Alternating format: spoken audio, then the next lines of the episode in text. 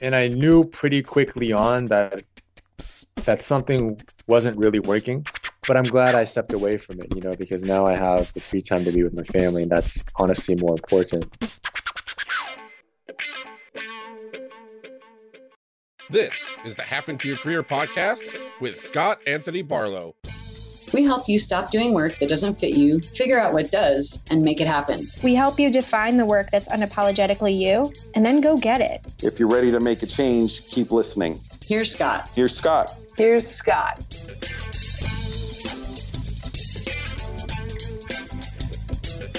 If you're listening to this podcast, then I suspect that at some point in time in your life, you felt stuck trying to figure out what you should be doing for work, should be doing for your career. That's okay. And if you've ever looked at career options but felt like nothing fits you or you can't figure out what it is, or maybe even took something that didn't quite match up and or maybe your needs have evolved. So our our guest today struggled with that same exact thing, but realized, like many of the people we work with, that what he could be doing and should be doing that was right for him was actually staring him in the face the whole time. You know, I was kind of lost trying to figure out what direction I should be going because I really saw yoga just kind of this hobby in terms of teaching as well as practicing.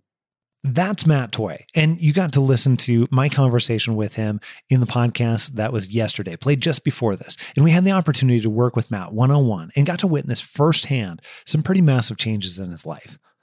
And on this podcast, we've shown you so many career changes and changes that come into our lives as a whole. We've talked with many dozens of people on this podcast that we've worked with personally to be able to make these changes. But one thing we really haven't shown you when we tell a story and show you a snapshot in time right after somebody has made a new new career change, got into a new job, started a new business, whatever it might be. We haven't necessarily shown you that this is more than just a one time event. This impacts people for their entire rest of their life. It's kind of crazy, but something that is maybe more important than nearly anything else, like how to live much more intentionally, isn't taught in schools. It isn't taught in college. It isn't taught, well, very, very, very few places around the world. So when people like Matt Eh, have taken the time to to learn how to do this and integrate this in their lives, then it has pretty profound effects because all of us well, we go through changes. Like, you know, some of us have families. You know, Matt had two kids, as it, it, turns out, in between the the time where I met him from very, very first. And, you know, some of us have, you know, parents that get older, some of us uh, have all kinds of different changes. And what has a tendency to happen as we go through those changes and different seasons in our lives is that what we want changes along with it. And as you go from season to season and determine what you want, well, being able to live intentionally in the direction that you want is a skill in itself. Okay, so over the next several months, we're actually going to be bringing on some past guests of the podcast that we've helped to catch up with where they're at now and how things have changed since we last had them on the show. And they have gone through the effort to learn and make changes intentionally in their lives. You're going to get to see how it compounds throughout years in some cases. Yesterday on the podcast, I shared Matt's story from the last time he was here. And if you haven't listened to that, it would be really helpful to go back and listen to that episode. Pause this right now, go back and listen to the episode that was released right before this, and you'll get the full context. Then come back over to listen to this one. But as Matt and I started our conversation, he mentioned the initial aha moment he had during and after we worked with him. Having getting a lot of encouragement, not only from you, but from the cohorts that we had created, or the, the mastermind group rather, yeah. And everyone was like, hello, like, you know, you should be teaching yoga. Why aren't you teaching more yoga? And so then finally, after the course, I was like, oh God, I got to do something. Like, I, I just went through this course, like, you know, and I kept spinning in circles about what direction I wanted to choose. So I actually ended up getting this weekly class that was a public class. So basically, anyone, you know, at a yoga studio, anyone can come, sign up, take the class. And it was doing quite well. And then fast forward, you know, maybe six months, I had also created this specific style of yoga for men. And so that was also growing pretty um, slowly in the beginning and actually ended up leaving it to take a different route in yoga, and that is to take the more public class route because I really realized like I just love the energy of having a bunch of bodies in the room, Yeah. directing them, leading them, even though I wasn't getting as much per se per head because I had so many people coming to these public classes, it didn't really matter. So, you know, in the end, what I thought was me not getting paid enough per head was really just, it didn't matter because in the end, you know, having 30 people show up and jam packed in this room was enough. That was the year after the course. And then beyond that, some interesting things started happening. So I started doing workshops, Yeah. which in the yoga world are an amazing way to deepen your practice as well as for an instructor to connect more deeply with students and also make more money. You can charge a lot more for a workshop than you can just for a public, you know, normal class during the week. So I started Sure. doing those. Um, that started to create some leverage. And then actually other studios started reaching out to me saying, Hey, we want you to teach for us. Really? What do you think prompted that? With because it sounds like at this point you had you know multiple multiple workshops that were going on, multiple classes, and uh, and then people started reaching out to you. So what what what were some of the prompting for why they're like, ah, we gotta we gotta have Matt. Yeah, you know, and that, and just for like, you know, a little ego stroke, I was like, oh, sweet. Like, I don't have to go sell myself as much now, you know, Yeah, like that felt really good. So, in terms of what prompted that, honestly, I think just starting to make more connections in the area. So, I live in Berkeley, which is a greater San Francisco Bay Area. Um, there's a ton of yoga here, super saturated. Yet at the same time, people are always looking for fresh talent or like a new kind of methodology or just something different to bring to their studio. And so there was this studio in Oakland that had been there for a long time. They were rebranding and they really wanted a masculine presence. So they reached out to me and said, Hey, the owner wants to meet you. Let's set, set aside some time. And they, you know, offered me great compensation. I ended up leaving because it didn't work out in terms of my family life yeah, but um, but having the ability, and I think this is what when I look back at some of the the visioning and stuff that I really was wanting in the future, when I look back, I realized like, oh, like I've I've actually come so far to be able to say no to something that even that is just such a great deal, you know, that the offer is so good. that's awesome. Yeah, it was hard in in the moment, but then I was like, you know, you know what? Actually, what I really value right now, especially because my son was just born, is just to be at home in the evenings and on the weekends. Even though the evenings and weekends tend to be the the largest classes, you know, they're the most well attended. You get paid the most. You can um, funnel those folks into workshops, etc. But um, by the time, it's like, you know what? I'd rather be home on the in the evenings and on the weekends. So And for context, if I understand correctly, you're talking about the visioning that you did way back when we were working together. Yeah, and I had refined some of the visioning exercises that we had done, but essentially, like, I had a line in there specifically saying that I want to be to at a place where I can say no to something and not feel like I have to do it. Right. So a lot of times when we're starting out, we get in this mindset of like saying yes to everything. And I think you kind of do in a way once you're starting out, but sometimes we take it too far and we say yes to things when they're inconsistent with our values. And that's when things start to really backfire, right? So in this case, my value is really to be at home, to be with family, you know, basically after 4 p.m.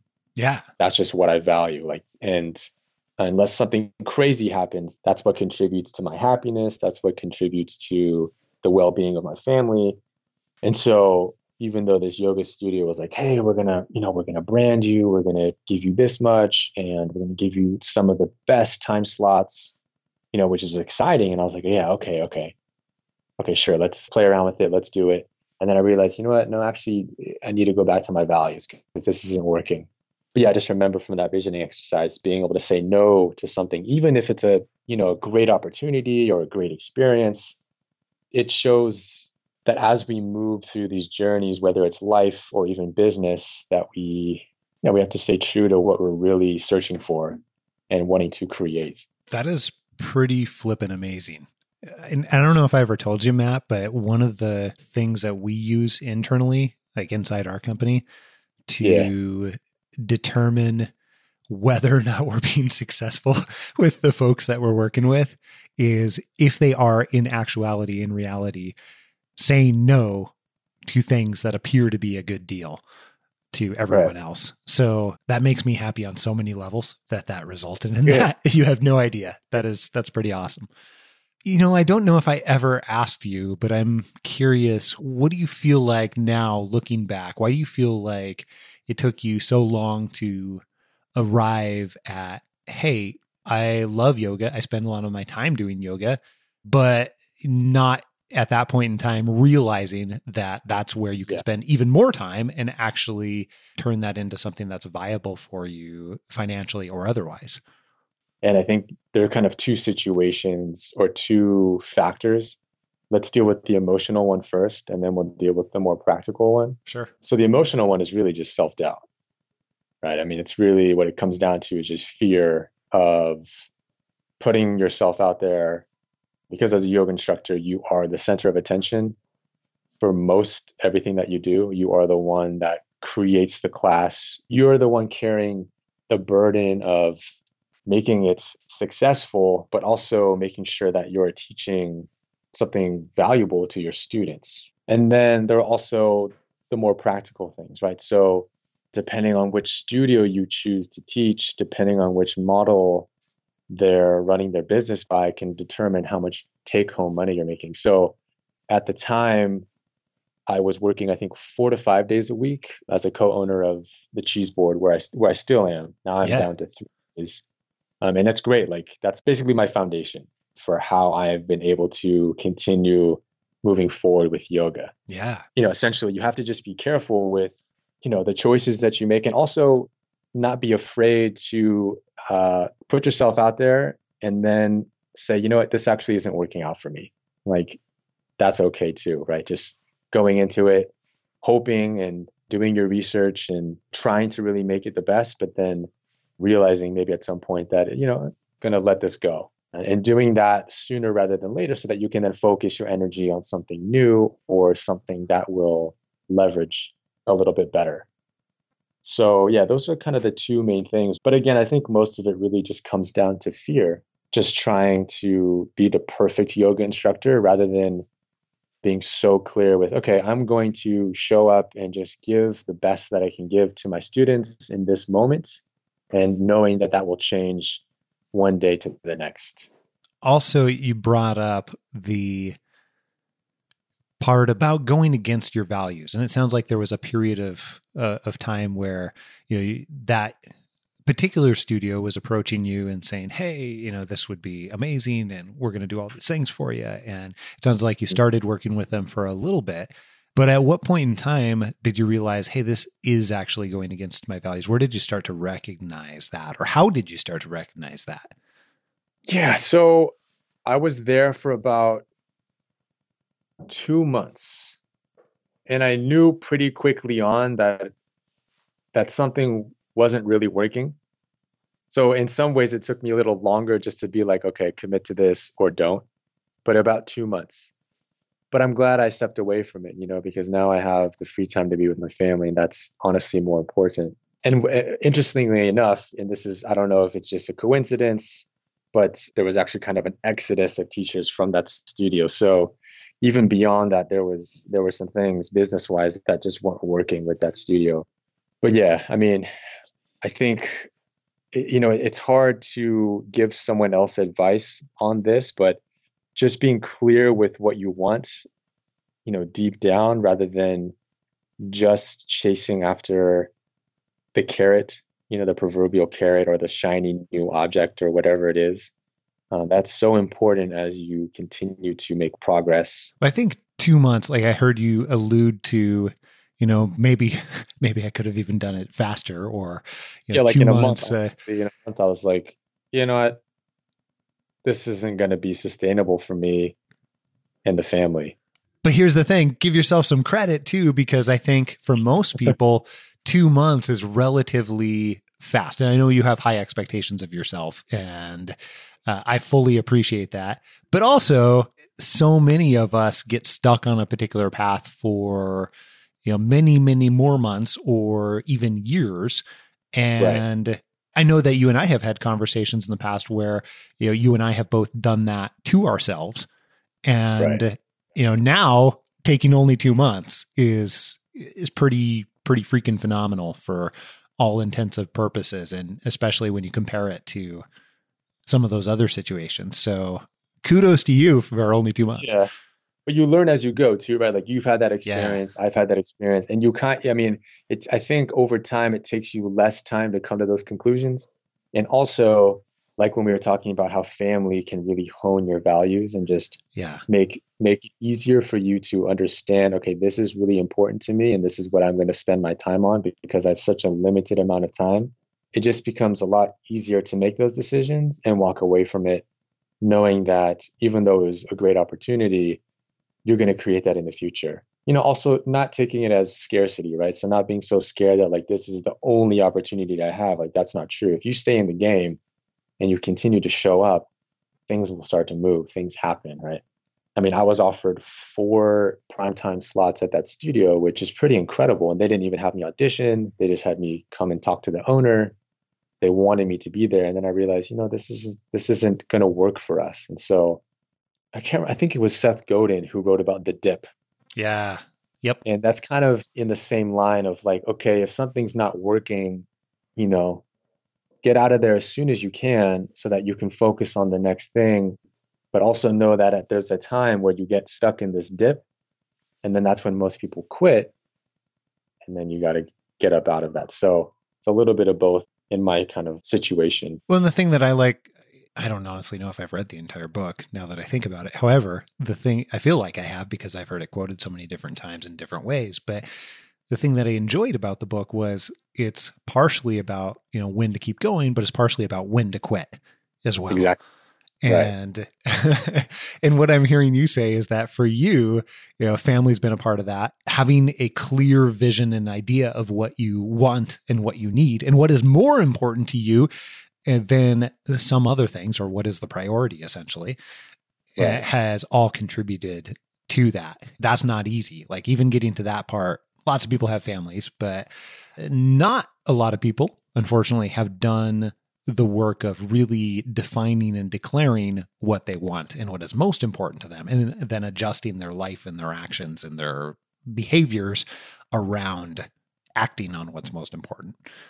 So right. here's a question from that. You know, sure. as you have thought about that, it's probably been what three years since you've done some of that work. How have you seen in other ways that show up eh, that active you know, defining and declaring here's what's most important to me and here's what I what I want. Where else has that shown up for you? I think the largest part is family and just how you spend your time in your life.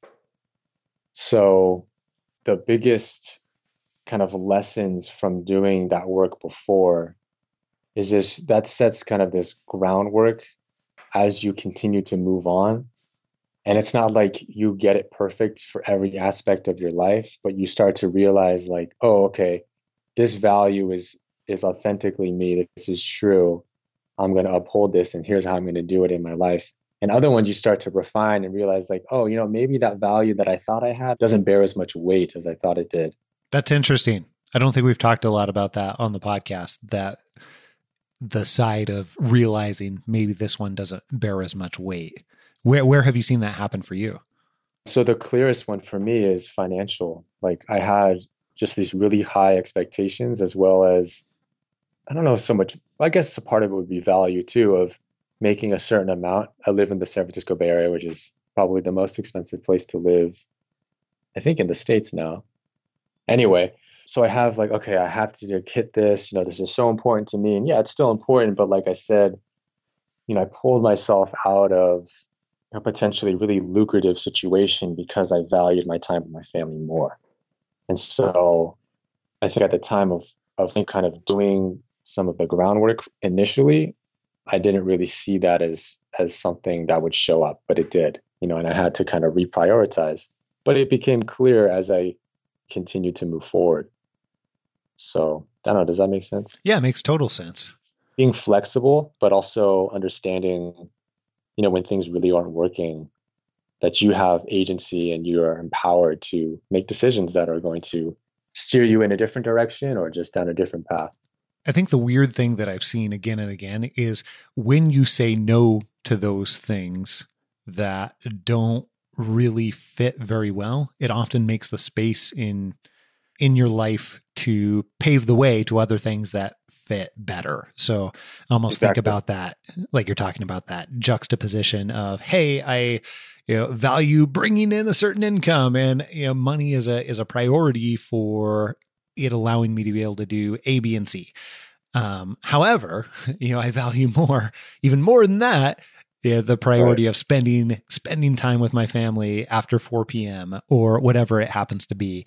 You know, for me, it was uh, like right before you and I started talking, I was at my kids' school watching a student of the month assembly. And, you know, I've been to their school one, two, three, four, five, six, seven times in the last two weeks for various different Yeah. things like field trips and other things like that. And having that level of flexibility is um, more important to me as well than, um, you know, than the money. But when you start to say no, like you've done, I've found that it makes a space for other things that fit both values to begin to show up. Where if you have it filled, Yeah. then there's no way, like there's zero chance it can show up. Right. Yeah, I mean, I, I think that's a, a more concise or maybe a more intelligent way of putting it. I mean, I guess what I should have said is that when you can say no to that constant um, like drive that keeps pushing you forward and be more strategic, then other possibilities or other opportunities start to arise or because you're you're more creative um, rather than relying kind of on that fight or flight amygdala reaction of your brain shooting off just to stay course, you know, during the hard times. You're like, okay, like take a step back, you know, play with the kids. Oh, this is what creativity is like. Oh, getting ideas. yeah, I mean, and I then, love how you example- say that. Oh, this is what creativity is like. yeah, this is That's what awesome. creativity is like. Oh, it's like taking it's like taking a break, you know, treating yourself with kindness, practicing mindfulness. And then that's when Melissa reached out to me, for example. So like now I'm able to go do some stuff at her office at a rate way higher than I ever would have imagined charging for my services. So I mean, that's kind of the pro, right? It's like we never know kind of what outcomes we're going to get, but as long as as long as we keep moving forward and and realize that even when we feel like we're not moving forward, we probably are. You know, it just doesn't always feel that way. Yeah. And for context here, Melissa was a part of the cohort that you went through when we were working together with you several years ago. And, and that more recently, she's reached out to you, it sounds like, to, um, to talk to you about doing wellness and and yoga and a few other things for her organization that now she's a part of years later, which is Yeah. pretty cool and pretty crazy how how that like what I mean it's just what we were talking about like saying no to one thing leads to the other thing in weird sometimes unexplainable ways but part of it is having the well I guess part of it is doing that work like we were talking about to be able to clarify what it is that you want and what's important because without that it doesn't happen. But then part of it is having the discipline or recognizing where you can say no and then actually having the courage to do that because that's well let's be honest that's a that's a hard thing. And then that that combined with maybe serendipity and a few other things ends up creating just unpredictable opportunities and that's super cool that that has shown up in that way for you Yeah, I never could have expected, you know, if if you would have asked me like if these outcomes would have come in the past couple years, I you know, I would have had no idea back then, but it's just staying in it, keep showing up, learning from your mistakes, knowing that it's not going to be perfect, being able to say no to things. And also, mind you, I've had stable income, right? So I've still I'm still a co-owner of the bakery. So it's like I had that as kind of this protection almost or this foundation to be able to do some of these other things that may or may not scale, right? But you kind of have to try them out first to know. It sounds like that's been a pretty big part, like having that foundation in place that allows you to further, I'm going to call it experiment yeah. for lack of a better phrase. Totally. Yeah. Experiment. That has been pretty vital. Help me understand what ways that has really helped.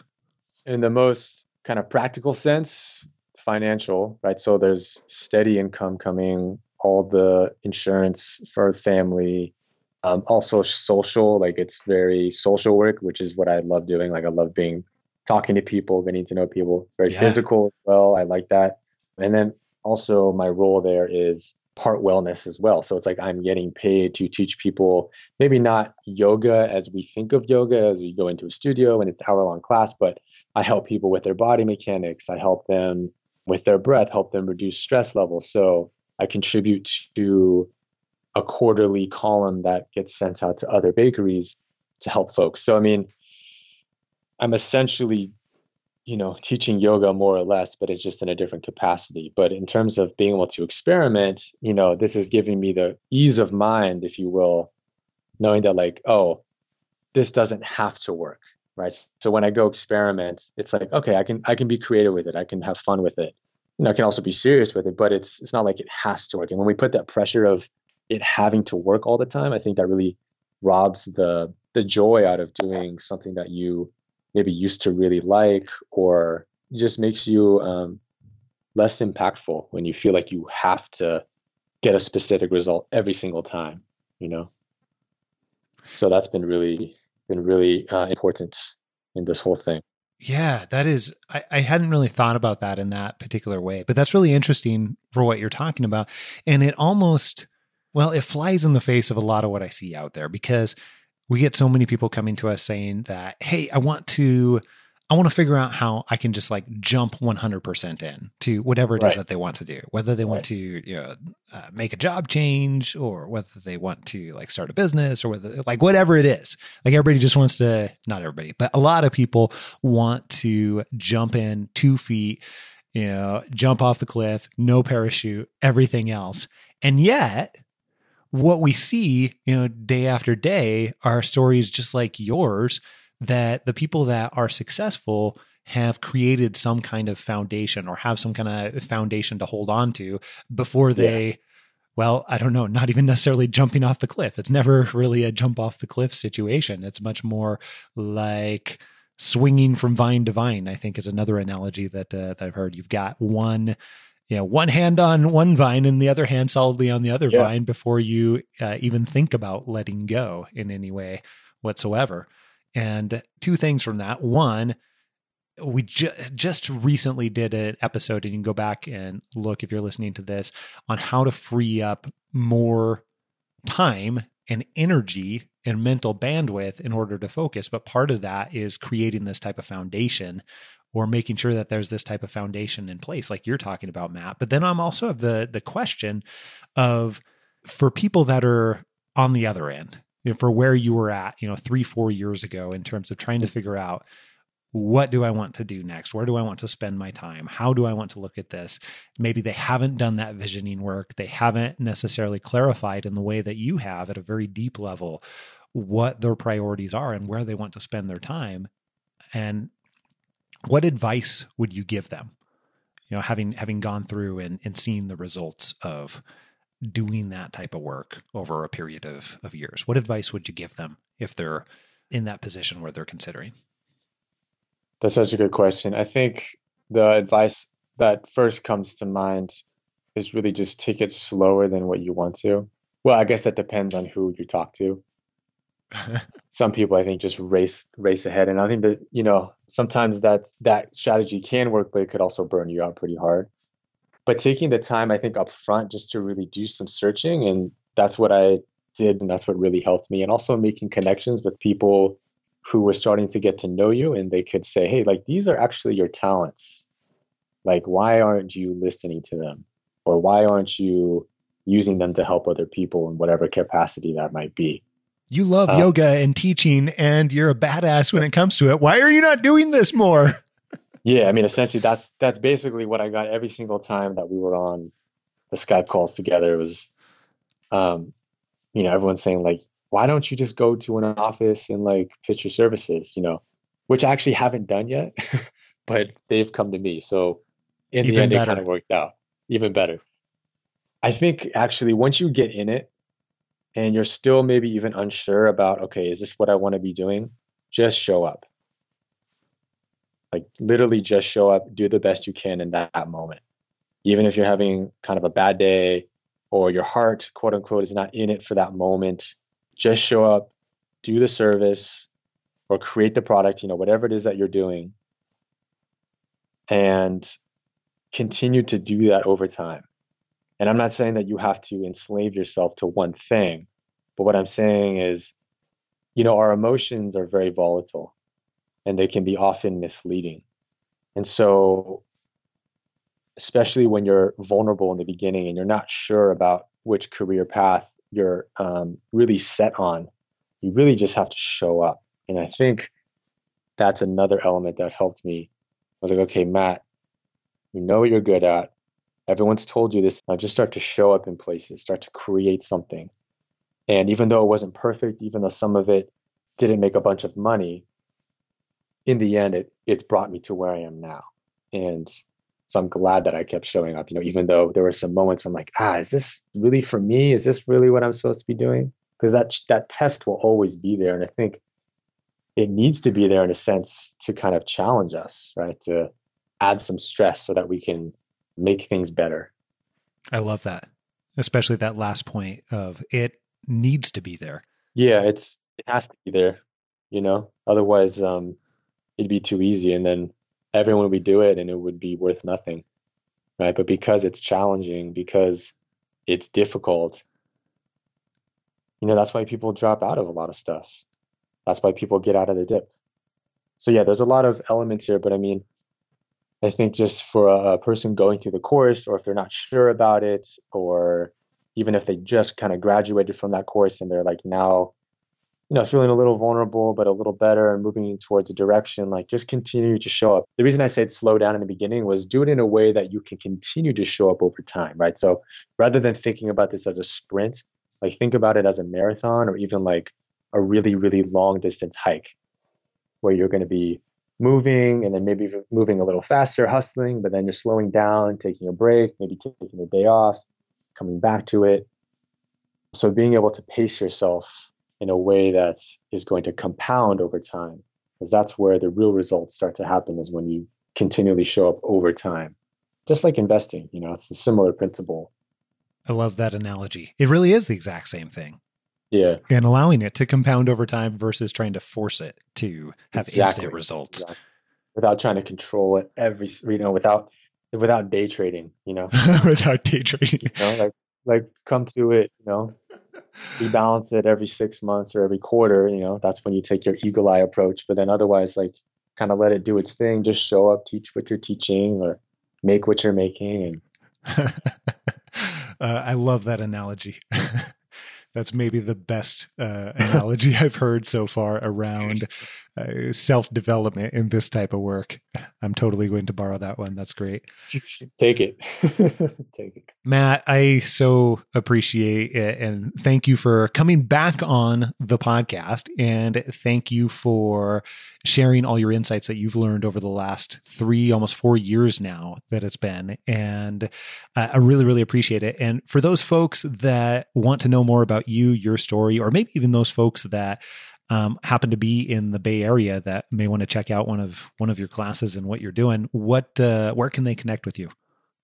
Yeah, you just go to my website. It's the easiest thing. That's matthewatoy.com.